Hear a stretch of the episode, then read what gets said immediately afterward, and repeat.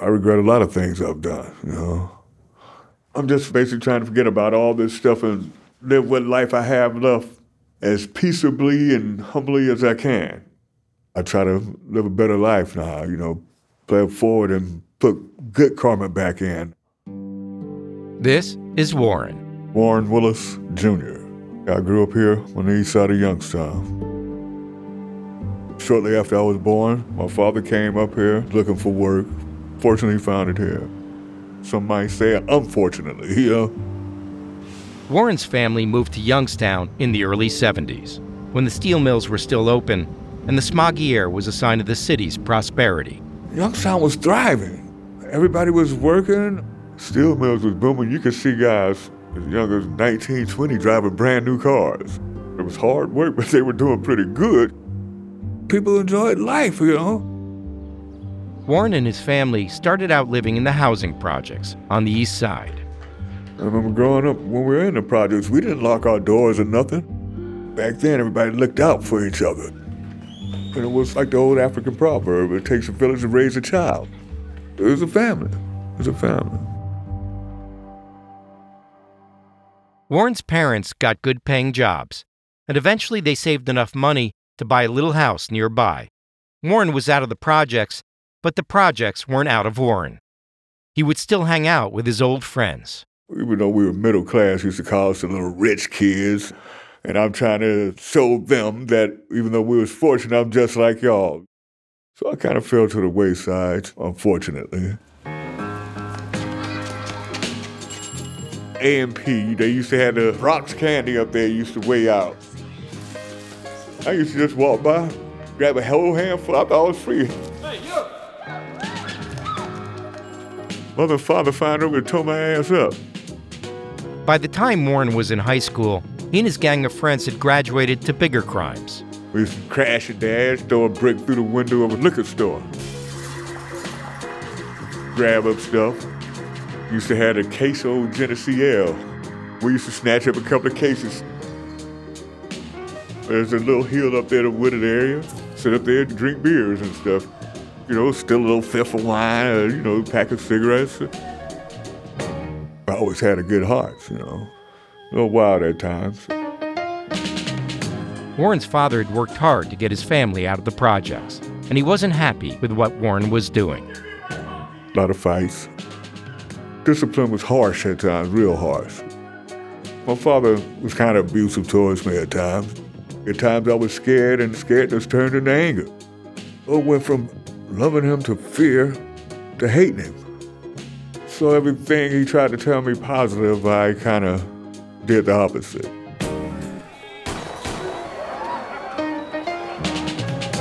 At 18, Warren was doing armed robberies.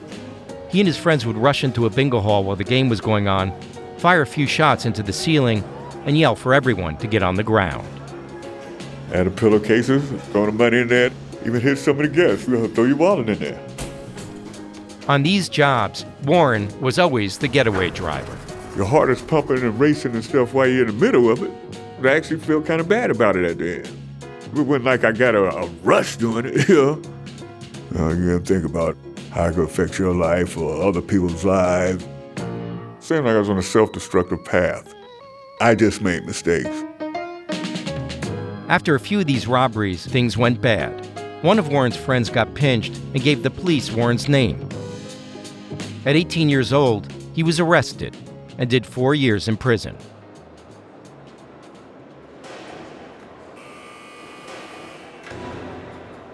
When Warren got out, he wandered the country for a while, going wherever he could find honest work. He tried to stay away from Youngstown and lost touch with old friends and family. But when he finally came home in the mid 90s, Youngstown had changed. When the mills closed up, everything started leaving. That just destroyed the whole city completely.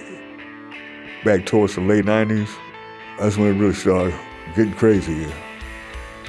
I tried to stay out of the way of it, but when somebody comes to you with an opportunity, you didn't actually think about it, you just thought about trying to get some money.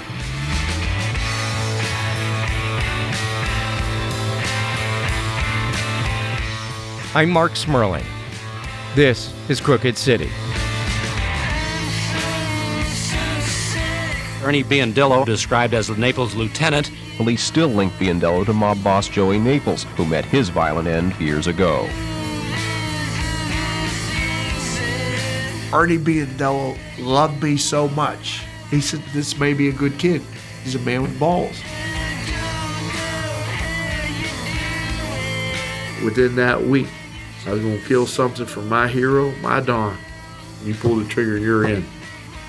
Ernie wasn't going to wait until Lenny passes away by natural causes. So, how do you take over if it's not going to happen that way? Kill him.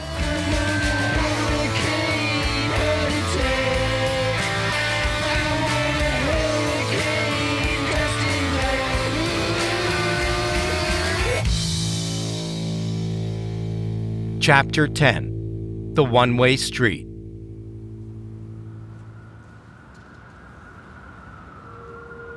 By the mid 90s, people in Youngstown had left the city in droves. Streets were lined with boarded up buildings. Those who stayed struggled to find jobs. I came back home, 95. The projects started getting a little rough. They had guys willing to work, but couldn't find the work. So they did what they had to do. Trying to survive, you know? Warren Willis had been away from Youngstown for a long time, and when he came back, drugs had become the city's biggest crime problem. Car pull up, you'll see 10 to 12 young guys running to the car trying to sell the drugs. You know, no, no, no, here, man, here, you know. It was rough. It was rough. When the rap come out, they steady putting all these nice things on TV, and some of the younger guys, they grow up not being able to have stuff, but they're trying to emulate what they see on TV. Trying to get that lifestyle, you know? The gang mentality started coming in with the I got to get mine. Drug gangs fought over turf in the same way that the Italian mafia had fought over gambling, with violence. You are twice as likely to be killed in Youngstown than Cleveland, a city five times Youngstown's size. Why are so many people being murdered in Youngstown streets? Most people agree it's because of drugs. I remember growing up, everybody looked out for each other. With the influx of gangs and stuff, people who were like brothers and sisters is falling out with each other because their kids is killing each other. You know what I'm saying? It's crazy. With a prison record, it wasn't easy for Warren to find a job. But he managed to land a good one at a General Motors plant. Living pretty good. I mean, for Youngstown anyway. but General Motors shut down and that kept the jobs around here again, you know? It seemed like every time something started going around here good, take it away. Like they're trying to turn it into a uh, deserted city. If he was going to survive, Warren had to make money. And there was one guy on the east side of Youngstown who always seemed to have a stack. One of Warren's old friends from the projects, a guy named Jeff Riddle. I know Jeff since a little kid. He's more or less a quiet kid, you know, uh, actually a little crybaby like, but he's about eight, nine years old.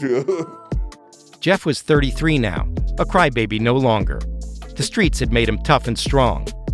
A sharp dresser who drove a big purple truck, he had the respect of everyone in the neighborhood. The women loved him. The man was always trying to be his friend, you know. A very jovial personality, you know, he's real likable. He had a gift of gab, talk a person out of anything. Cross you in a minute, but if he cross you, he'd make it up. We started kind of hanging together, you know, go out to the club together and stuff. Riddle was into all kinds of hustles. He was a drug dealer and a card shark, and he made enemies along the way. As he and Warren became friends, Warren got in the habit of watching his back. I just used to keep an eye on things, you know. While he at the bar laughing and joking and stuff, I just sit there and I watch things, you know. Riddle realized that an intimidating guy like Warren could be useful. When he was in the drug game, he used me as threats to people to get them to pay, you know. Mostly, Warren rode around with Riddle in his purple truck. To the nightclubs, to drug deals, and to an occasional meeting with a white guy Warren didn't know. Jeff used to meet him out someplace. Should I be sitting in the car? And he'd get out, I'd see him, they'd go up, walk the parking lot, have a conversation. Warren watched Riddle talk with this guy, a balding, unassuming looking Jewish man in his 50s. He come back, we leave. I didn't ask what they talk about. He didn't tell. what Riddle didn't tell Warren was that this little Jewish guy was the right hand for mob boss Lenny Strollo. His name was Bernie Altshuler, but he was known simply as Bernie the Jew. Naples, Strollo, Biondillo. Around here, that's all you heard about was a mob. I just heard they wasn't nothing to be playing with. For years, Bernie the Jew helped run the gambling rackets for Lenny Strollo. But now in the mid 90s, there weren't many people in Youngstown with a paycheck to spend on card and dice games. Gambling profits had dried up. But Bernie was a businessman with his finger on the pulse. He'd seen people doing coke in his clubs and smoking crack on the streets. Someone was getting rich and had cash to burn. Drug dealers, mostly young black men. So Bernie brought Lenny Strollo an idea. They would open gambling clubs where drug dealers hung out.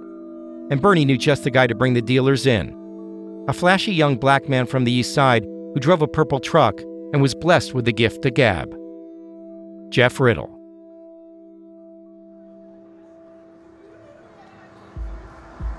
So Bernie Altshuler and Jeff Riddle opened a club in Youngstown called Sharky's.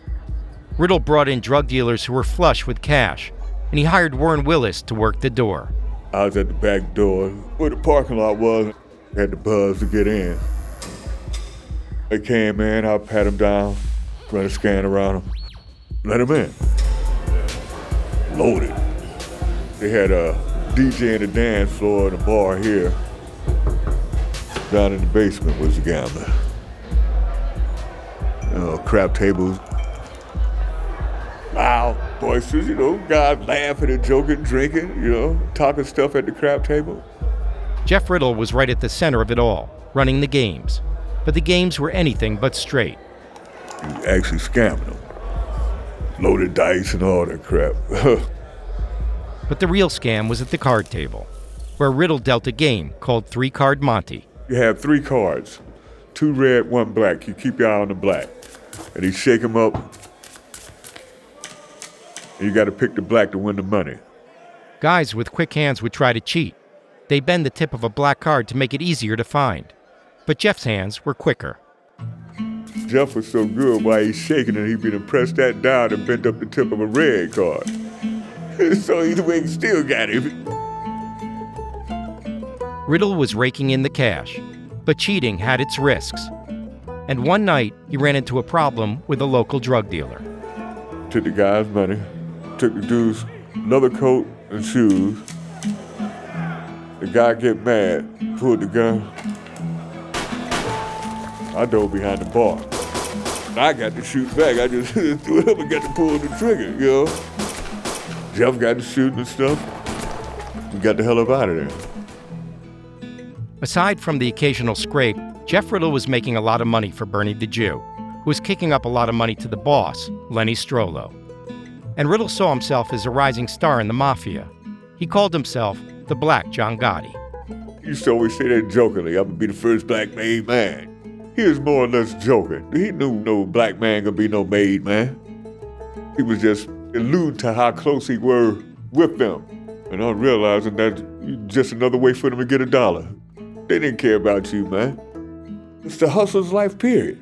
If it don't make dollars, it don't make sense. That's why I never did try to get to know any of them. Because, you know, if it wasn't to their advantage, they didn't have no use for me. In the end, the mob would have a lot of use for Warren. He just didn't know it yet.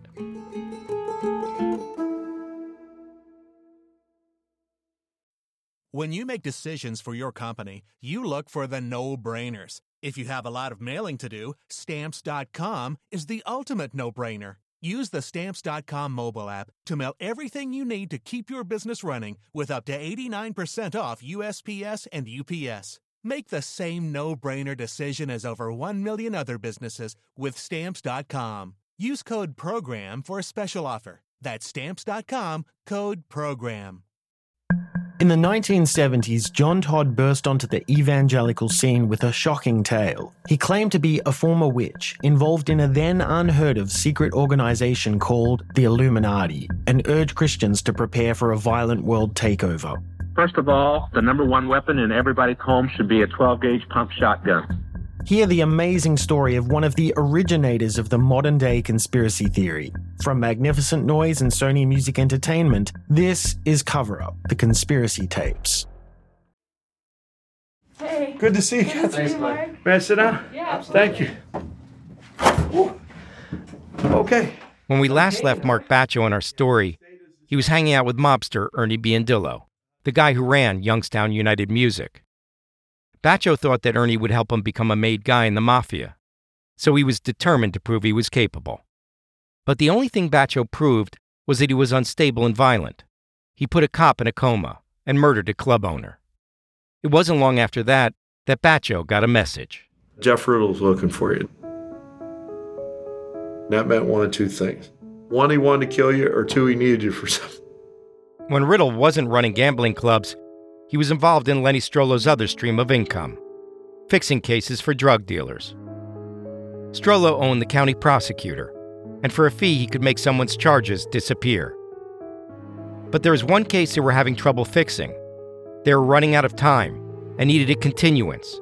And to get that, they needed someone crazy enough to shoot the defense lawyer, Gary Van Brocklin. So Riddle called Batcho and met him at a restaurant. He said, Listen, if we don't do this, this kid's going to prison for a long time. Riddle left out one important detail. Batcho would be doing this job for Lenny Strollo. Strollo was a sworn enemy of Ernie Biondillo, who was like a father to Batcho. But Batcho didn't ask any questions. He just wanted to be a good mafia soldier. You're so far along in your career, you know, you don't want to take a back step. He offered me money, I accepted none. Sorry, I hate lawyers anyhow. It's not a problem. I was supposed to get a stolen car. I got a burgundy Cadillac. Said it had 22,000 miles on the speedometer, more like 2,022,000. It's April Fool's Day, 1996. A stolen Cadillac pulls to the curb in downtown Youngstown. Inside are Mark Batcho, Jeff Riddle, and one of Riddle's guys, George Wilkins. Gary Van Brocklin's office couldn't have been located in a hotter spot.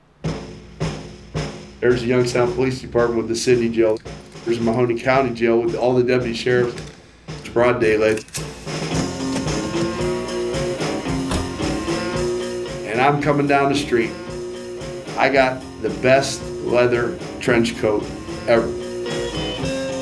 George Wilkins is walking next to Batcho, a 357 revolver tucked into a folded newspaper. Wilkins goes into Van Brocklin's office first to see if the attorney is in. And after a minute, Batcho follows. I go walking past straight toward the back. I'm looking for him left to right. Finally, Van Brocklin comes out of the back. I was getting a cup of coffee in a little room we have. This is Gary Van Brocklin. Someone came in. I heard quick footsteps. And I looked up, and there was someone standing there, had a large hat pulled down over his forehead. The person asked me, Are you Gary Van Brock? I said, Yes. He produced a handgun, put it against my left thigh, and shot me. I hit him in the left knee, just like I was supposed to. And I turned, and as I turned, I hear the biggest scream ever. Batcho tore out of the office, grabbing George Wilkins on the way. I get in the back seat. George gets in the shotgun. Jeff Riddle's driving. As soon as we got in that car, scanner went up. Someone shot. We're looking for 81 Burgundy Toronado. I sit up in the back seat. I said, That's El Dorado, bitch. Riddle sped through the city, trying to keep a low profile. Sheriffs and his helicopters were out looking for us then. Finally, they made it to a junkyard where Batcho worked. We just flew down the driveway into the back. Need a place to hide the car, so we pulled it under the canopy.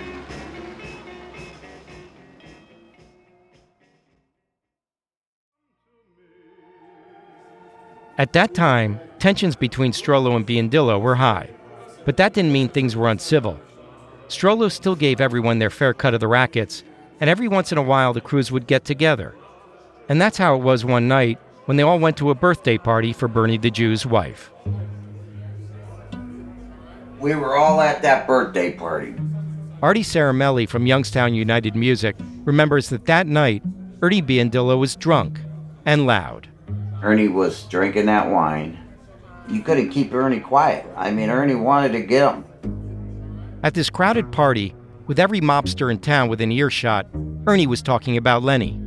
And he was talking loud enough for Lenny to hear. Lenny was there, and some big guy from Pittsburgh was there. Mark Batcho heard about what happened later. He got pig drunk and ran his mouth and made the claims that, ah, he's not the boss. The room got quiet, and a Pittsburgh honcho Lenny was with stepped forward. His name was Henry Zottola. Everybody knew him as Zebo. And Zebo turned around and told Ernie, said, he is the boss, Ernie. You will follow the rules. There is no way Ernie was ever going to fall in line with Lenny. I don't care if they offered him everything. Never, ever would have happened. After that, the tension broke, and the party went back to normal. Because up front, things were always civil, until they weren't.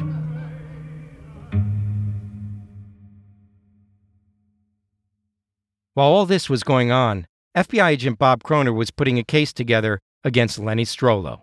There were a lot of different aspects of the case that we were trying to bring all together, shaking the tree and see what would fall. Kroner had arrested Lenny back in 1988 and put him away for 14 months. Now he wanted to put him away for good, and his case was about to break wide open. We started to get wiretaps. We get Lenny's home phone, and then we get microphones in Lenny's house. We spent, I think, 13 or 14 months on a wiretap. I think it was the first day we were on Lenny's telephone. Guy calls up and he says something to Lenny that he shouldn't have said on the telephone. And Lenny goes, Bob, did you hear that? Did you hear that, Bob? These agents had come down from Cleveland and other places were li- he's talking about you. I think he'd see me in his sleep at night. I don't know. We have to have everybody listening to these devices making a decision. Is the conversation related to illegal activity? If it becomes personal in nature, you have to discontinue monitoring. Kroner says that Strollo knew this, and when he wanted to talk to Bernie the Jew, he would have his wife call Bernie's wife first. Mary Lou Altshuler and Antoinette Strollo, they begin a conversation and they wait till 30 seconds, figuring that they must have quit listening by now because it's just wife. And then they give the phones to the guys.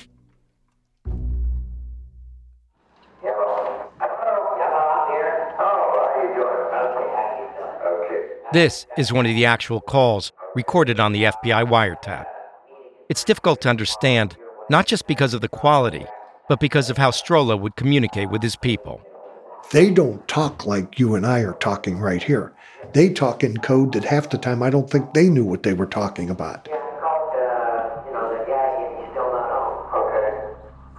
But over time, Kroner and his agents could figure out parts of what was being said. Bernie Altshuler had these black drug dealers that he associated with. Quite frankly, we were surprised that they were using these drug dealers to do things for them. Kroner listened as Strollo spoke about Jeff Riddle, a guy he could call on to do anything. Lenny would laugh because Jeff Riddle was saying he was going to be the first black made mob member. That was never going to happen. They would encourage him but laugh behind his back. There were a lot of coded conversations about Ernie Biondillo. Lenny was obviously angry at Ernie. They were plotting to kill him.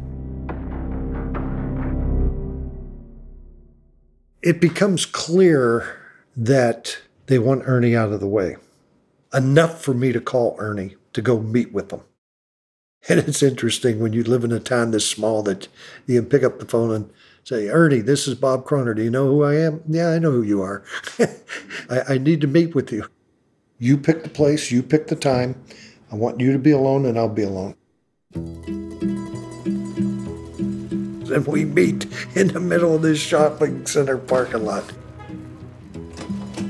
He came and got in my car, and we talked.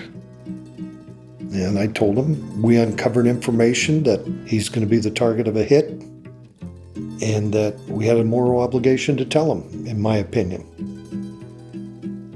First words out of his mouth Who? Who's trying to kill me? And I said, Ernie, I can't tell you who's trying to kill you. I'm not here to start a war. I said, now, if you'd like to cooperate with us, we can protect you. And he said, Nope, thank you. Move along.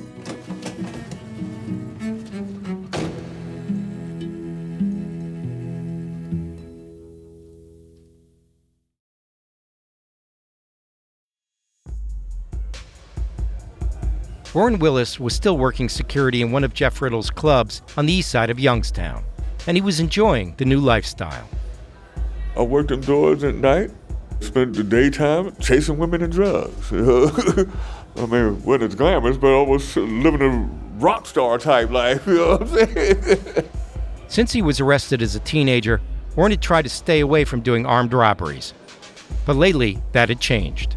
Jeff Riddle, uh, he used to come to me for ideas about a robbery. Because he know that's what I used to do. Truthfully, I went in with him on a couple.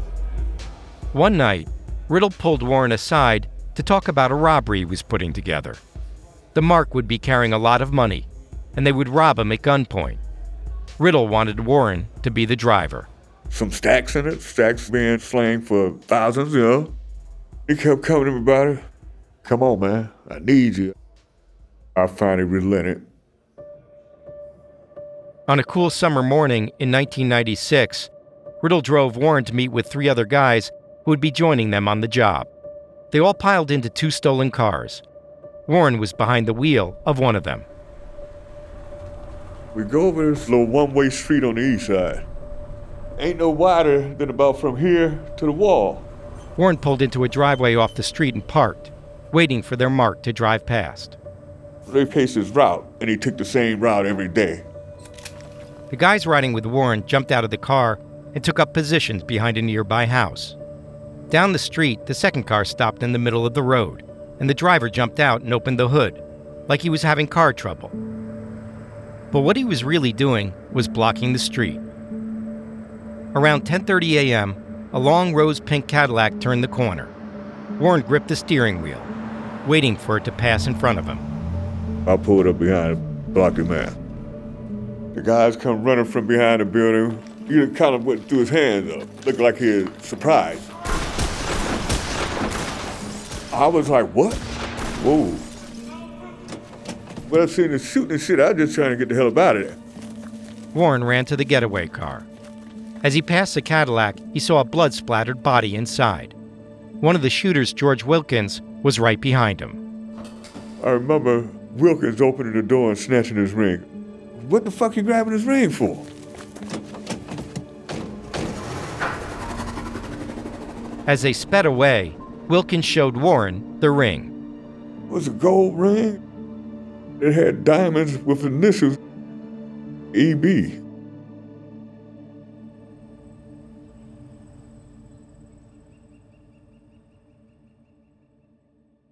After that, the gang drove to pick up a pizza and then headed back to a safe house to lay low. They laughing and eating and stuff. Uh, I'm sitting in the living room. I could hear the things on the scanner. That's only Biondillo. Looked like it was a hit. So I go, oh shit. Warren confronted Jeff Riddle. You led me into something I really didn't know about. You duped me into this. I said, yo, take me home, man. Ernie Biondillo was on his way to his Blaine Avenue vending machine firm when he was blocked in by two cars surrounded by gunmen, and shot in the back of his head. Gunmen then began pumping pumpkin balls through the Cadillac's driver's side and passenger side windows. Pumpkin balls are used to hunt deer. They kill quick. It didn't take long before the news reached Mark Batcho. Oh, ah, boy, Ernie. God rest his soul.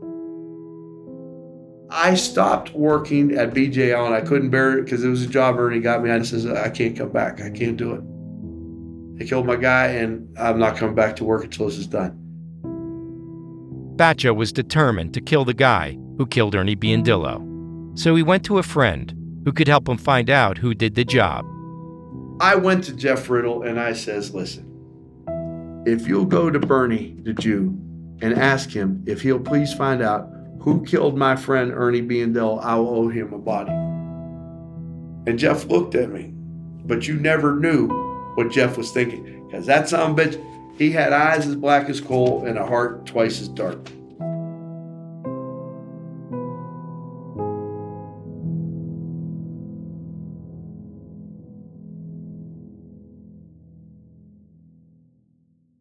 After Ernie got it, did you worry? Fuck yeah. What you talking about? I was looking over my shoulder everywhere I went. Artie Saramelli and the guys from Youngstown United Music were worried. First Joey Naples, now Ernie Biondillo. The message was clear get in line or die. Everything came to a stop. Strollo fired me from the numbers. The element was this fuck you, you were with him all these years, you ain't gonna come over to me. You're finished. You're done. They took it all over. We're out of job. I felt like those steel mill guys. There goes the suits. There goes the diamonds. There goes everything.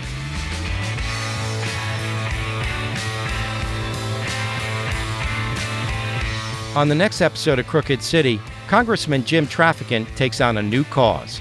John Demjanjuk was a Cleveland auto worker. He's in an Israeli jail, sentenced to death. Freeing a man accused of being a Nazi war criminal. The Nazi god Ivan the Terrible, who had been responsible for the deaths of thousands of Jews.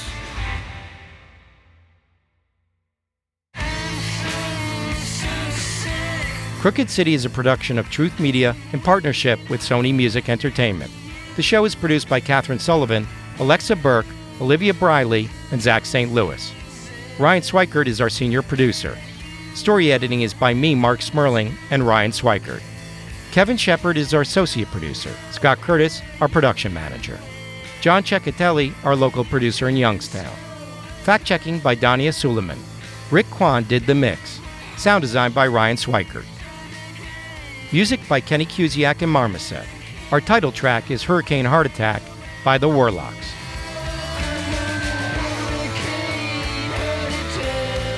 Continue the conversation with us online by tweeting at Crooked City Pod. That's at Crooked City Pod. If you've enjoyed Crooked City, don't forget to leave us a review on iTunes. It really helps other people find the show. And thanks for listening.